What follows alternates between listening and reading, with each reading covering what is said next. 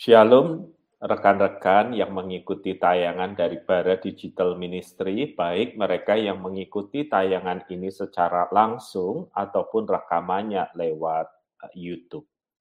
Bapak, Ibu, dan saudara sekalian, di dalam hidup ini kita sadar bahwa kita ini cenderung akan mengalami luka atau kita melukai orang lain.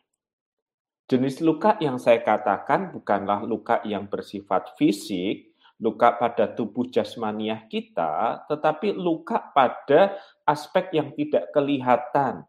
Orang menyebutnya sakit hati, luka batin, ataupun apa pun istilahnya untuk menggambarkan sebuah luka yang tidak terlihat oleh mata, namun mempengaruhi kehidupan kita. Berapa banyak peristiwa buruk yang terjadi di masa lalu dan itu menimbulkan luka di batin kita, di jiwa kita, dan itu ternyata mampu untuk mengendalikan kehidupan kita sampai saat ini. Misalnya saya beri contoh yang sederhana saja.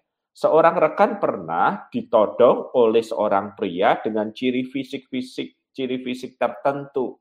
Rambutnya seperti ini, tingginya seperti ini, uh, dari suku tertentu. Nah, tiap kali dia ketemu orang dari suku itu dengan penampilan yang sama, dia sudah mulai gemeteran, tidak jelas, dan ketika saya menanyakan, dia cerita tentang pengalaman yang traumatis itu. Seorang ibu juga punya luka di dalam hatinya, kekecewaan dan kemarahan karena suaminya pernah tidak setia dalam perjalanan kehidupannya. Dan ketidaksetiaan itu dia ketahui dari rekaman percakapan lewat handphone yang dilakukan oleh suaminya. Nah, sejak saat itu, dari pengalaman itu, dia tidak bisa sepenuhnya mempercayai suaminya. Ada cara yang dia lakukan untuk memantau percakapan, baik lisan maupun telepon, yang dilakukan oleh suaminya.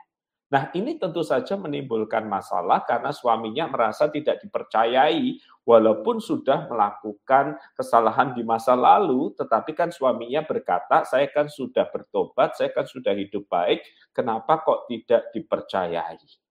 Seorang anak yang lain saya temui di dalam keadaan ketakutan luar biasa ketika kami ada di ruang konseling dan tidak sengaja saya mengangkat tangan saya seperti ini karena saya merasa tidak nyaman pada bahu saya, saya tidak meminta izin terlebih dahulu, tiba-tiba dia jerit-jerit ketakutan setengah mati dan berkata, "Jangan pukul saya Pak Pendeta, jangan pukul saya Pak Pendeta." Padahal saya berkata kepadanya, maaf saya tidak berminat untuk memukul kamu. Tidak ada konteks yang mendahului bahwa tindakan itu artinya saya akan memukul kamu. Saya hanya ingin merentangkan sedikit karena tiba-tiba bau saya kerasa tidak enak. Ya saudara-saudara, di dalam hidup ini kita pernah terluka karena perilaku orang lain, kita juga pernah melukai orang lain. Dan setiap luka yang tidak mau kita akui, tidak mau kita rawat, akan merusak diri kita. Sama seperti luka jasmani, bukan? Waktu kecil saya pernah digigit oleh anjing dan saya menyembunyikannya dari keluarga saya. Namun lama-kelamaan luka itu mulai berbau, bernanah, dan menimbulkan infeksi tertentu. Setiap luka, juga luka fisik dan luka pada jiwa atau batin kita yang tidak kita akui dan kemudian tidak kita rawat akan menghasilkan dampak yang buruk dalam kehidupan kita.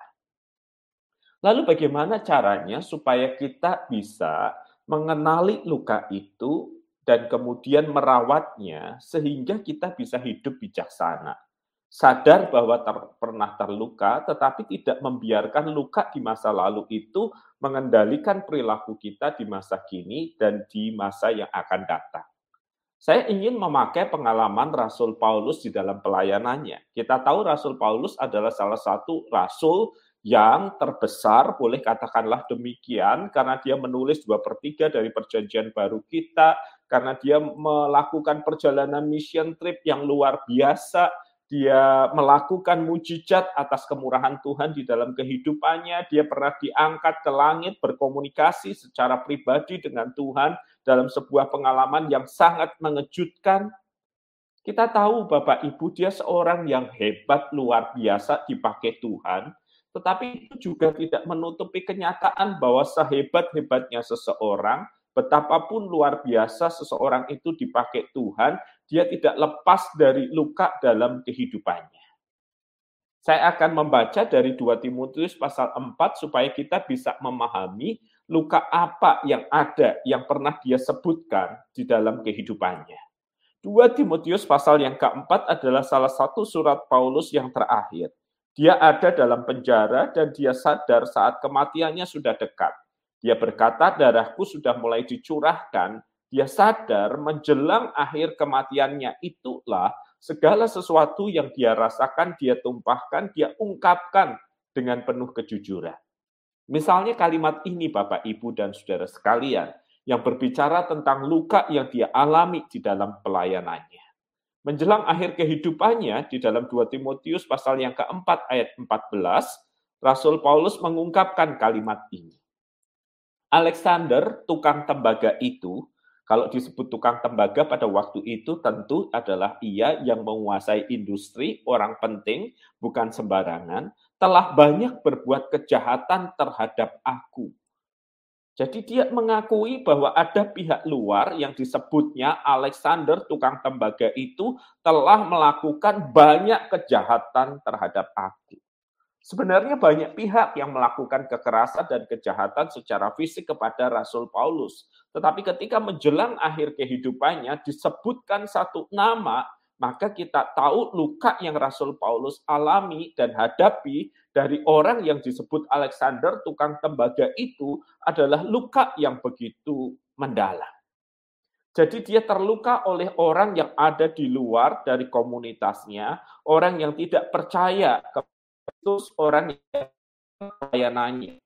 Mungkin kita akan berkata ya sudah selayaknya, sudah sewajarnya orang yang menentang pemberitaan Injil kemudian melukai seorang hamba Tuhan. Betul Bapak Ibu, ada benarnya demikian. Tetapi dia juga menyebutkan tentang luka yang dia alami dari orang yang paling dekat. Di ayat yang ke-16 dia mengatakan, pada waktu pembelaanku yang pertama tidak seorang pun yang membantu aku, semuanya meninggalkan aku. Jadi luka kedua yang dia akui adalah luka yang berasal dari teman-teman sepelayanan. Dari orang-orang yang seharusnya mendampingi dia di dalam pengadilan, tetapi pada saat itu berlangsung, dia mengatakan tidak ada seorang pun yang membantu aku.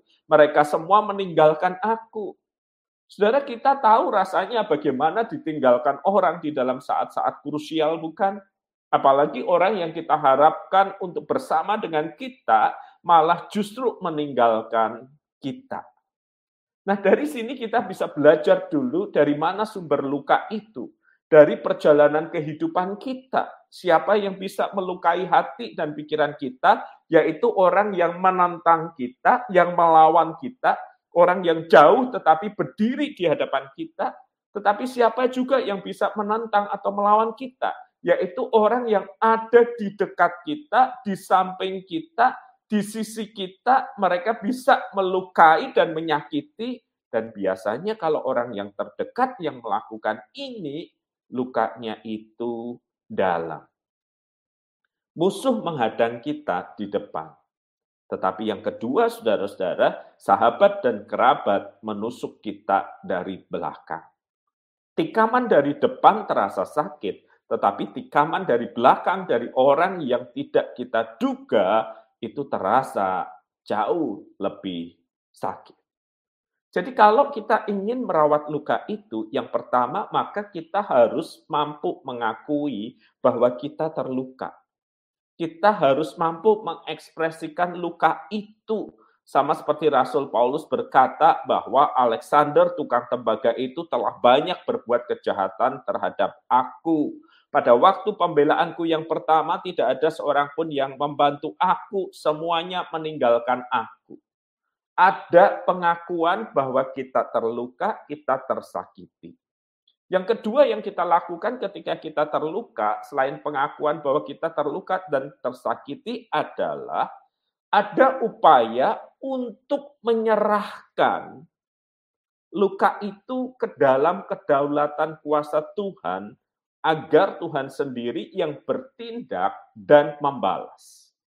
Perhatikan kalimat ini diucapkan oleh Rasul Paulus sendiri di dalam 2 Timotius pasal 4 ayat 14. Alexander tukang tembaga itu telah banyak berbuat kejahatan terhadap aku.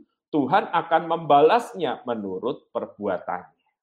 Jadi dia terluka, dia tersakiti, tetapi dia sadar, Rasul Paulus sadar bahwa pembalasan adalah hak Tuhan.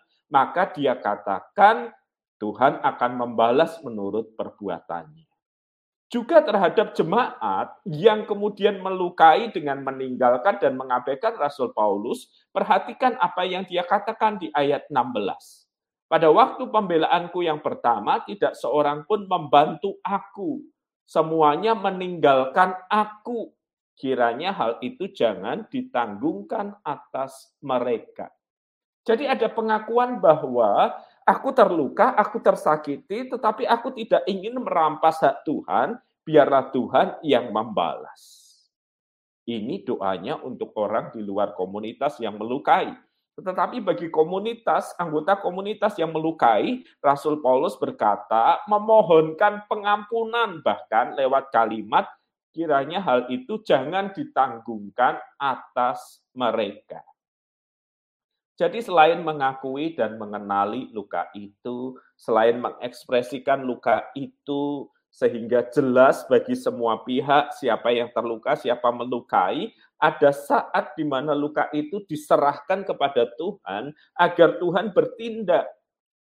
Untuk orang luar, Rasul Paulus dengan jujur mengatakan, biarlah Tuhan yang menghakimi, biarlah Tuhan yang membalas. Tetapi untuk jemaat yang sangat dikasihinya, Rasul Paulus berkata, jangan kiranya hal itu ditanggungkan atas mereka.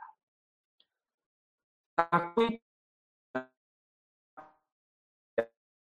tangan Tuhan adalah bagian dari apa yang menjadi tanggung jawab kita ketika kita sadar bahwa diri kita telah terluka. Tetapi lebih daripada itu, ada pula yang bisa kita lakukan, Bapak, Ibu, dan saudara sekalian. Salah satu pesan terakhir dari apa yang dikatakan oleh Rasul Paulus menjelang akhir kehidupannya adalah ketika ia berkata di ayat yang ke-11 dari 2 Timotius pasal yang keempat. Hanya Lukas yang tinggal dengan aku, jemputlah Markus dan bawalah ia kemari, karena pelayanannya penting bagiku. Ketika kita membaca bagian ini, seolah-olah tidak ada informasi yang penting bagi kita tetapi dari sejarah kita mengerti bahwa orang yang disebut Markus atau Yohanes Markus adalah orang yang menjadi rekan pelayanan Paulus dalam perjalanan misi yang pertama bersama dengan Barnabas. Tetapi di dalam perjalanan misi yang pertama itulah orang yang disebut Markus itu meninggalkan dua orang ini kembali ke Yerusalem. Dan peristiwa itu sangat melukai hati Paulus, sangat menyesakkan hatinya, sehingga ketika perjalanan misi yang kedua, Barnabas ingin kembali membawa Markus, maka Paulus menolaknya dengan sangat keras, dan dua orang ini berkonflik hingga akhirnya berpisah. Dari besarnya konflik yang menghasilkan perpisahan antara dua orang besar, yaitu antara Paulus dan Barnabas, maka kita tahu pokok masalahnya adalah Markus, kita mengerti luka yang ada di dalam hidup Paulus cukup besar sehingga dia tidak mau Barnabas ikut.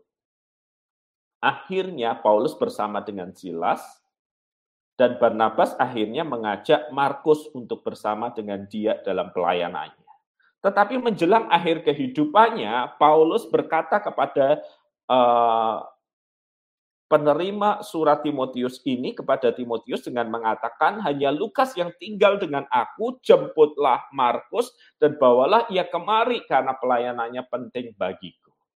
Ada saat di mana Paulus begitu terluka, tetapi ada saat di mana dia menawarkan sebuah rekonsiliasi hubungan. Ya, ada sesuatu yang engkau lakukan telah melukai hatiku di masa lalu, Markus. Tetapi kini aku menawarkan sebuah rekonsiliasi hubungan denganmu. Nah, ini menjadi penting Bapak, Ibu, dan Saudara sekalian. Tentu rekonsiliasi hubungan itu melewati sebuah proses dan tidak terjadi begitu saja. Tentu ada hal-hal yang kemudian harus ditempuh dan dijalani sampai kemudian relasi itu pulih seperti sedia kala. Jadi apa yang harus kita lakukan untuk merawat luka sehingga hidup kita bijaksana? Yang pertama, akui kita terluka. Yang kedua, ekspresikan bahwa kita terluka, ekspresikan secara sehat. Yang ketiga, serahkan ke dalam tangan Tuhan soal pembalasan. Dan marilah kita berdoa memohon pengampunan Tuhan, bahkan untuk mereka yang melukai kita. Yang keempat juga memungkinkan rekonsiliasi terjadi maka rekonsiliasilah sebagai sebuah tanda bahwa kita yang terlukai bersedia memaafkan, mereka yang ber, melukai sudah mengakui kesalahannya, sehingga kemudian kita bisa hidup seperti sedia kala. Semoga itu menolong kita untuk menjalani hidup secara khusus di tengah luka yang kita terima dan terasa begitu menyakitkan baik dari orang luar maupun dari orang yang ada di dekat kita. Semoga Tuhan menolong kita. Saya serahkan ke Pak Buas Tony untuk rangkaian percakapan selanjutnya. Baik, terima kasih buat hambanya Pendeta Wayu Pramudia. Malam hari ini kita sudah membahas topik merawat luka agar hidup bijaksana dan ini ada beberapa komentar yang masuk maupun juga ada pertanyaan bahkan ada pokok doa yang sudah disampaikan lewat uh, Facebook maupun juga Instagram dan yang lainnya. Baik Pak, berbicara tentang merawat luka agar hidup bijaksana, artinya seperti ini Pak. Ketika dikata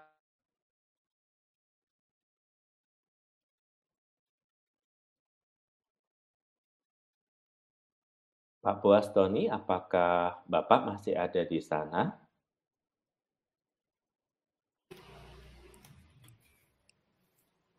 Silakan Pak. Sorry Pak, tadi ada gangguan. Ya. Uh, ya, saya ulangi ya Pak. Ketika berbicara tentang merawat luka uh, dan pastinya ada pemulihan Pak. Nah ada yang bertanya Pak, sebenarnya pemulihan terhadap luka itu seperti apa? Karena kadang-kadang ada yang orang mengakui saya sudah pulih Pak, tetapi melihat tayangan tertentu dia kembali nangis dan sebagainya. Artinya kayak kayak berusaha untuk uh, apa ya tegar, tapi sebenarnya itu kalau dilihat belum pulih, Pak. Apakah itu yang yang yang harus seperti itu atau seperti apa, Pak? Pemulihan dari luka yang sesungguhnya. Iya, pertanyaan yang menarik ini Pak Buastoni. Karena luka itu sesuatu yang tidak kelihatan, tidak kasat mata, maka orang lain tidak pernah tahu. Orang lain tidak pernah mengerti. Tetapi kita yang terluka, kita yang tahu, kita yang mengerti. Dan itu sebabnya setiap pemulihan itu menuntut kejujuran diri. Gak apa-apa kok mengatakan saya terluka.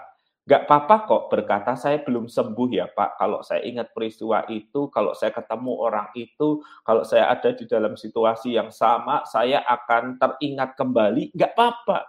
Justru pengakuan bahwa kita belum sembuh itu menunjukkan bahwa kita ada di dalam perjalanan menuju kesembuhan.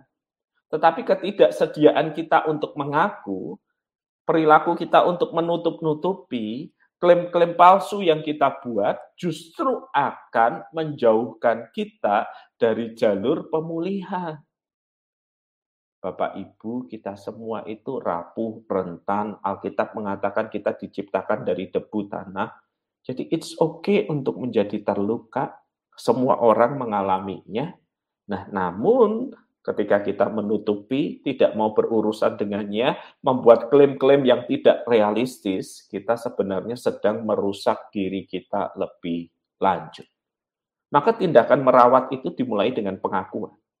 Dan pengakuan itu adalah keterbukaan yang kita bisa tunjukkan kepada orang lain bahwa ini lo luka saya, ini lo penyebabnya. Sama seperti Rasul Paulus dengan sangat jujur berkata, Alexander tukang tembaga itu Jemaat meninggalkan aku. Sebuah ekspresi yang sehat dari seorang pemimpin yang besar yang ternyata tidak bebas dari luka. Jadi tidak perlu berpura-pura karena setiap keber, keberpura-puraan itu akan menjauhkan kita dari tindakan kesembuhan yang seharusnya. Demikian Pak Buaston. Ya, terima kasih Pak. Tadi ada poin yang kalau nggak salah poin terakhir Pak tentang berbicara rekonsiliasi ya Pak. Nah, bagaimana ketika kita mengalami luka terhadap pasangan, tetapi dari pihak pasangan pun tidak mau istilahnya seperti poin keempat tadi, Pak. Apakah kita tetap harus diam atau apa yang perlu kita lakukan? Karena tanpa itu rasanya belum selesai, Pak. Ya. Betul.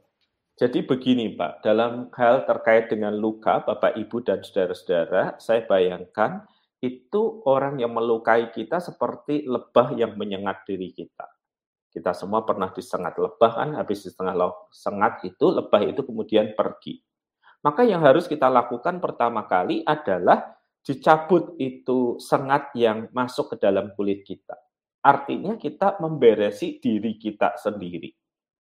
Kita mengupayakan supaya tidak bengkak, supaya tangan kita segera sembuh dan pulih. Dan kemudian setelah itu, kita kan harus menentukan langkah selanjutnya satu, apakah saya akan bersikap agresif terhadap lebah itu? Saya akan buru dia, saya akan kejar dia, saya akan balas dia. Atau kedua, kita cukup mengatakan pada diri kita, oke, okay, kalau ada lebah mendekat, saya akan lebih hati-hati, saya akan lebih bijaksana. Nah, kadangkala di dalam perjalanan relasi, apa yang dilakukan seperti Paulus dan juga Markus, rekonsiliasi ini tidak bisa terjadi karena salah satu pihak tidak mau mengakui kesalahannya, tidak mau mengatakan bahwa dia telah melukai kita sedemikian dalam. Mereka menghindar, mereka lari, dan kita belum merasa lega.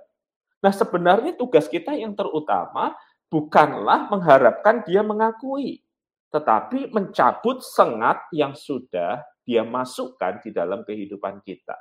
Alias kita beres dengan diri kita sendiri, pengalaman terluka dan tersakiti oleh sang lebah itu membuat kita lebih bijaksana dan hati-hati. Dan memang ada beberapa orang yang mohon maaf karakternya kurang baik, tidak mampu untuk bertanggung jawab.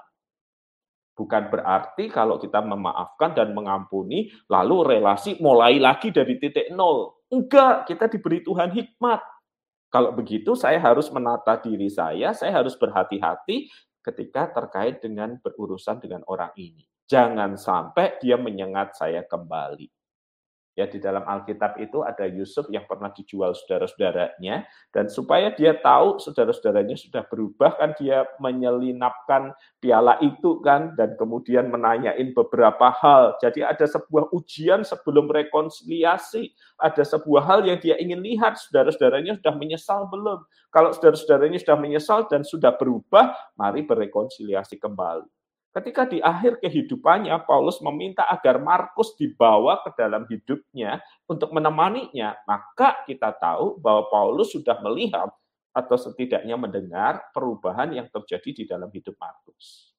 Dan itu cukup untuk menjalin relasi kembali. Demikian, Pak. Wow, sungguh sungguh luar biasa Pak malam hari ini ketika berbicara tentang merawat luka, Pak. Kemudian ada yang menyampaikan seperti ini, ketika hal ini terjadi dalam pasangan, Pak, artinya kan eh, pasangan yang sudah mengecewakan sulit untuk dipercaya kembali, Pak. Dan bagaimanapun juga kepercayaan itu harus muncul dan kembali, Pak, karena dia kan pasangan hidup kita. Nah, yang menjadi pertanyaan adalah, ada nggak tips dari hambanya tentang pemulihan yang sesungguhnya buat pasangan, Pak? Karena itu bagian dari kehidupan kita sendiri, Pak. Baik. Pertanyaan yang menarik, Pak Buastoni. Jika itu adalah orang yang terdekat dan kita hidup dengan dia terus-menerus, kita terluka, tersakiti, tetapi dia tidak mengakuinya, nggak lega kalau belum ada rekonsiliasi, maka apa yang harus dilakukan? Yang harus dilakukan adalah menghadirkan mediator orang ketiga yang dipercaya, entah pendeta, entah konselor, entah siapa pun, yang bisa menjadi penengah, bisa menjadi wasit, bisa mengamati apakah proses rekonsiliasi ini sudah bersedia ditempuh oleh kedua belah pihak atau tidak. Sebab jika tidak, nanti tidak akan ada yang menjembatani. Yang satu berkata saya terluka, yang lain mengatakan kamu lebay, yang satu berkata saya terlukai, kamu nggak mau mengampuni, ingat terus, nggak ada titik temunya. Seperti Tom and Jerry itu. Maka dibutuhkan uh, mediasi, dibutuhkan mediator, dibutuhkan kehadiran pihak ketiga yang semoga menolong kita untuk saling memahami perspektif satu dengan yang lain. Nah, tentu kehadiran pihak ketiga ini lebih baik kalau disetujui kedua belah pihak ya. Kita tidak mencari orang untuk berkubu pada diri kita, kita tidak mencari orang untuk berpihak pada diri kita. Yang kita cari adalah orang yang mampu menjadi titik temu antara dua orang yang berbeda ini. Jadi temuilah pendeta atau konselor atau siapa pun yang bisa menjadi titik temu di tengah segala luka yang terjadi dalam kehidupan kita. Wah, luar biasa, Pak. Ini memang peranan dari para konselor itu sangat penting. Karena banyak rekan-rekan ketika mengalami luka terhadap pasangan larinya ke sahabat. Dan jawaban dari rekan-rekan itu kadang-kadang ada yang ya mendukung, ada yang tidak, justru membuat semakin sulit di dalam pasangan. Baik Pak, ada pertanyaan. Ini juga uh, kekecewaan mungkin yang disampaikan juga dari uh, rekan kita yang ada di Facebook terhadap sahabatnya, Pak. Pastor atau pendeta Wayu, bagaimana kalau kecewa dengan teman sepelayanan, dia yang dulu saya percaya dan saya sangat uh, sayang, justru di belakang saya malah sibuk cari kesalahan saya dan menusuk dari belakang. Mohon bantu agar saya lepas dari rasa sakit dan kecewa. Mungkin ini banyak dialami oleh rekan-rekan yang ada, orang yang justru kita andalkan, justru itu yang membuat kita kecewa, Pak. Baik. Iya, musuh menghadang kita di depan, tetapi hanya sahabat yang berkhianat dan menusuk kita dari belakang. Orang yang kita cintai ada dalam posisi yang paling baik untuk menghibur, tetapi juga paling baik untuk melukai kita. Jadi oke, okay, akui dulu bahwa kita terluka. Sama seperti Rasul Paulus pernah dilukai oleh tindakan Markus, sama seperti Rasul Paulus pernah dilukai oleh tindakan jemaat yang tidak mau mendampinginya. Akui bahwa diri kita terluka. Setelah akui bahwa diri kita terluka, yang kedua yang harus kita lakukan adalah kalau kita punya sahabat, orang yang bisa kita percaya, gembala, tempat di mana kita bisa menumpahkan secara sehat luka itu, itu adalah hal yang kita lakukan. Luka itu seperti sampah, didiamkan akan membusuk dan merusak diri kita, maka harus dibuka pintu keluar agar sampah itu keluar. Kemudian yang ketiga adalah komitmen kita untuk menyerahkan luka ini, untuk mampu melihat luka ini dalam kerangka kedaulatan Tuhan. Rasul Paulus menyerahkan dan berkata, biarlah Tuhan yang membalasnya kepada jemaat. Dia berkata, kiranya Tuhan mengampuni. Yusuf di dalam perjanjian lama berkata, engkau memang melakukan yang buruk, tetapi Allah melakukan kebaikan bagi saya. Jadi kita butuh sebuah kerangka yang lebih besar untuk menilai luka itu. Soalnya kalau kita hanya berfokus pada luka itu, nanti kita kehilangan gambar besar. Gambar besar apa? Gambar besar kedaulatan Tuhan. Mungkin Tuhan mengizinkan itu terjadi supaya kita lebih hati-hati dalam berteman, menyaring siapa sahabat kita yang sebenarnya, siapa yang bukan. Mungkin Tuhan menjauhkan kita dari orang itu karena kelak jika hubungan ini berlangsung jangka, jangka panjang, dia akan sangat toksik merusak kehidupan kita. Jadi setiap luka tidak boleh dilihat hanya fokus pada luka itu. Setiap luka harus dilihat dalam gambar yang lebih besar. Dalam keyakinan bahwa tidak ada satupun peristiwa yang diizinkan Tuhan terjadi dan itu tidak mendatangkan kebaikan di dalam kehidupan kita. Kebaikan berupa rencana yang lebih baik, kebaikan berupa sesuatu yang diubahkan dalam diri kita, sehingga kita makin lama makin serupa Kristus. Jadi semoga itu menolong untuk rekan-rekan yang terluka di dalam pelayanan, dan ingat teman-teman tidak sendirian. Bahkan Yesus Kristus pun pernah ditinggalkan kan? Bahkan Yesus Kristus pun pernah dilukai bukan? Bahkan Tuhan Yesus pun pernah dikhianati bukan? Jadi ya dunia pelayanan kita harus akui tidak akan steril dari luka. Seorang murid tidak akan lebih besar daripada gurunya, tetapi seorang murid bisa mencontoh gurunya ketika ia berkata, "Ampunilah ya Bapa, karena mereka tidak tahu apa yang mereka lakukan." Selalu melihat dalam potret kedaulatan kasih dan kemurahan Tuhan akan menolong kita untuk memahami bahwa setiap luka itu ada gunanya, ada manfaatnya. Wah ini cukup menarik Pak, tapi tak terasa waktu kita sudah melebihi ya Pak. Ada satu pertanyaan sebagai penutup Pak, izinkan satu pertanyaan. Pak, ketika kita menemui seseorang, biasanya ini uh, terjadi kepada anak-anak, Pak, yang menyimpan luka atau kekecewaan yang nggak bisa dilepaskan, tapi lebih terlihat di ekspresi, Pak.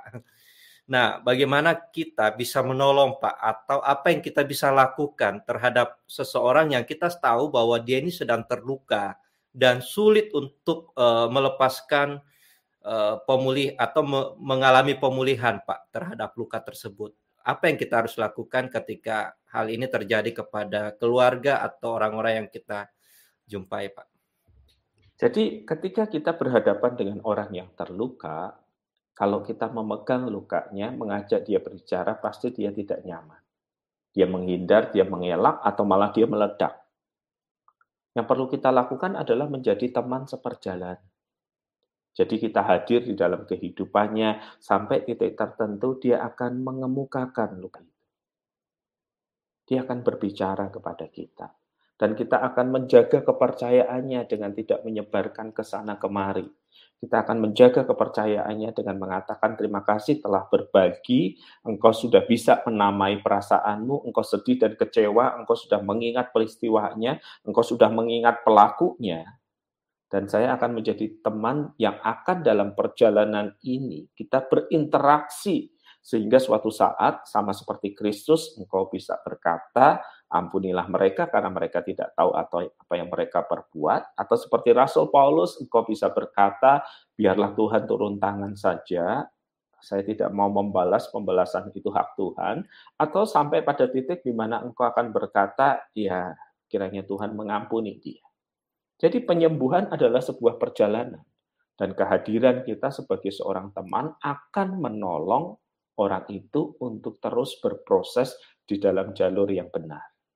Keterbukaan adalah awal dari kesembuhan. Tetapi proses kesembuhan membutuhkan rekan seperjalanan. Dan biarlah kita lakukan bagian kita dengan menjadi rekan seperjalanan yang baik. Semoga ini menolong rekan-rekan. Wow, terima kasih banyak Pak. Ini satu kalimat yang cukup menarik buat kita sebagai penutup Pak. Dan rekan-rekan juga thank you buat yang sudah menyaksikan. Mohon maaf ketika kita nggak bisa membahas setiap pertanyaan yang masuk dan membacakan komentar yang sudah ada. Tetapi rekan-rekan bisa menyaksikan tayangan ini. Kami akan segera upload di YouTube dari Bara Digital Ministry rekan-rekan bisa menyaksikan ada banyak topik yang sudah disampaikan berkaitan juga dengan luka, luka batin dan sebagainya. Eh, sebagai penutup Pak, ada yang menyampaikan satu pokok doa dari rekan kita di Facebook Pak. Doakan kami saat ini kami pun ditinggalkan oleh semua keluarga di saat kami dalam kesesakan. Mungkin banyak rekan-rekan yang mengalami hal ini. Tadi ada komentar juga, saya lagi sayang-sayangnya justru saat itulah ditinggalkan dan sangat menyakitkan. Baik kita akan mendoakan dan saya akan persilakan kepada hambanya. Mari kita berdoa. Kami membawa orang-orang yang terluka dan tersakiti. Orang-orang yang menyebut diri mereka sebagai lawan atau musuh. Atau juga oleh rekan, sahabat, kerabat, pasangan, anak, orang tua, mertua, orang-orang yang seharusnya menyayangi kami, tetapi kami merasa mereka menikam kami dari belakang. Tuhan, Engkau tahu yang kami rasakan, sebab Kristus Engkau juga dikhianati oleh orang terdekatmu. Engkau imam besar yang mampu merasakan segala luka kepahitan pada diri kami. Tetapi Engkau juga yang mengajar kami di atas kayu salib untuk mengampuni, karena mereka tidak tahu apa yang mereka perbuat.